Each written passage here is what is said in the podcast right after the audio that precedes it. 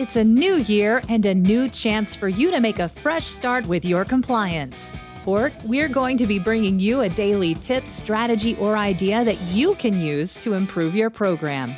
Here's your host, Tom Fox, the Compliance Evangelist. Welcome to 2024. As always, in the month of January, I do a 31 day series entitled 31 Days to a More Effective Compliance Program in the month of January 2024. We'll be doing that, and today is day one. This year, I'm going to open with some of the key speeches from the Department of Justice in 2023 and how those speeches really portend what DOJ enforcement will look like, and equally importantly, what you as a compliance professional will need to do to respond to these new DOJ initiatives. While there were, of course, multiple FCPA enforcement actions from 2023, I really think these speeches from the Department of Justice portend uh, where the DOJ is going with enforcement and give us greater insight to what their expectations were going to be. So, we're going to uh, start this month by looking at these key speeches and other initiatives from the Department of Justice, and then we'll move into how you can respond for your compliance program. I know you'll enjoy this month of 31 Days to a More Effective Compliance Program, and I know you'll find it informative. Day 13 Policies and Procedures. There are numerous reasons to put some serious work into your compliance policies and procedures. They are certainly a first line of defense when the government comes knocking. The 2023 ECCP made clear any well-designed compliance program entails policies and procedures that gives both content and effect to ethical norms and that addresses and aims to reduce risks identified by the company as a part of its risk assessment process. This statement made clear that regulators will take a strong view against a company that does not have well thought out and articulated policies and procedures against bribery and corruption, all of which are systemically reviewed and updated. Moreover, having policies written out and signed by employees provides what some consider the most vital layer of communication and acts as an internal control. Together with a signed acknowledgement, these documents can serve as evidentiary support if a future uh, issue arises. In other words, document, document, document applies just as strongly to policies and procedures in anti corruption compliance as it does in any other area. The specific written policies and procedures required for our best practices compliance program are well known and long established. According to the 2020 FCPA Resource Guide, some of the risks companies should keep in mind include the nature and extent of transactions with foreign governments, use of third parties, gifts, travel, and entertainment expenses, charitable and political donations, and facilitating and expediting payments. Policies help form the basis of expectations for standards of your conduct in your company. Procedures are other documents that implement these standards of conduct. Compliance policies do not guarantee employees will always make the right decision. However, the effective implementation and enforcement of compliance policies demonstrate to the government that a company is operating professionally and ethically for the benefit of its stakeholders, its employees, and the communities it serves.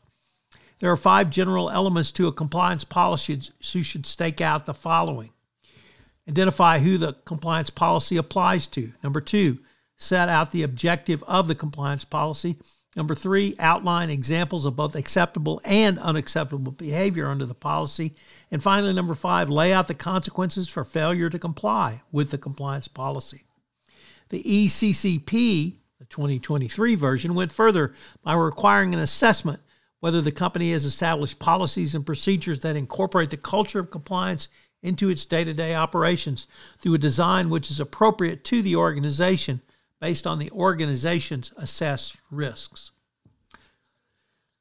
Moreover, just as your risks evolve, your policies and procedures should evolve. The 2023 ECCP asked the following questions How often has the company updated its risk assessment and reviewed its compliance policies, procedures, and practices?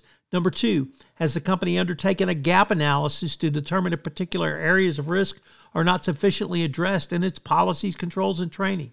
Number three, what steps has the company taken to determine whether policies and procedures and practices make sense for particular business segments or subsidiaries? Number four, Does the company review and adapt its compliance program based upon lessons learned from its own misconduct and that from other companies facing similar risks? The bottom line is that the DOJ expects updates to your policies and procedures, and they need to be reviewed on a regular basis and updated as your risks evolve. Finally, the 2020 FCPA Resource Guide ends its section on policies and procedures with the following Regardless of the specific policies and procedures implemented, these standards should apply to all personnel at all levels of the company. It is important that policies and procedures are fairly and consistently implemented across the organization. Institutional fairness demands that if company policies and procedures are not applied consistently, there is a greater chance that if employees are dismissed for breaching a policy, uh, they could be um, unfairly terminated. Moreover, inconsistent application of your policies and procedures will destroy your credibility of your compliance program. This last point cannot be overemphasized. If an employee is going to be terminated for fudging expense accounts in Brazil, you had best make sure the same conduct lands your top producer in the U.S. with the same quality of discipline. So, what are today's three key takeaways? Number one, written compliance policies and procedures together with the code of conduct form the backbone of your compliance program. Number two, the DOJ and SEC expect a well thought out and articulated set of compliance policies and procedures, and they maybe must be adequately communicated throughout your organization. Number three, institutional justice and institutional fairness for the application of policies and procedures demand consistent application of your policies and procedures literally across the globe. Join us tomorrow for Internal Controls. For listening to this episode of 31 Days to a More Effective Compliance Program. 31 Days to a More Effective Compliance Program is a part of the Compliance Podcast Network. This podcast is a part of the C Suite Radio Network. For more top business podcasts, visit c-suiteradio.com.